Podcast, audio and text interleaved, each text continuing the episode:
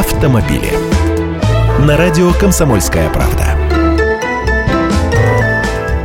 Здравствуйте! Классический случай «Жадность фраера сгубила». Владельца электромобиля оштрафовали на 10 тысяч долларов за вредные выбросы. А хотел ведь сэкономить. Житель Сингапура купил модный сейчас дорогущий электрокар Tesla Model S. У нас такие от 6 миллионов рублей стоят. И решил получить скидку на транспортный налог за использование экологически чистого автомобиля. Но не тут-то было. По сингапурским правилам считается не только СО из выхлопных газов, но и тот тот объем выбросов углекислого газа, который произошел в процессе выработки электричества. Ведь машина его потребляет не от сырости же ток в ее батареях заводится.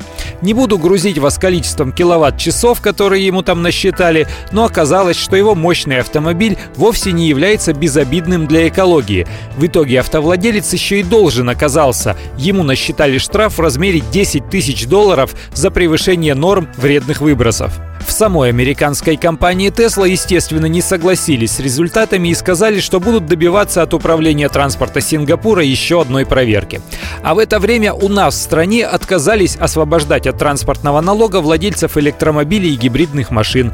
Размер ежегодного платежа зависит от мощности двигателя в лошадиных силах, значит все в ажуре. На каком виде топлива ездит машина, наших налоговиков не интересует.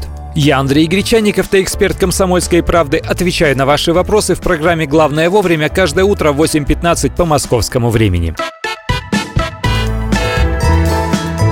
Автомобили.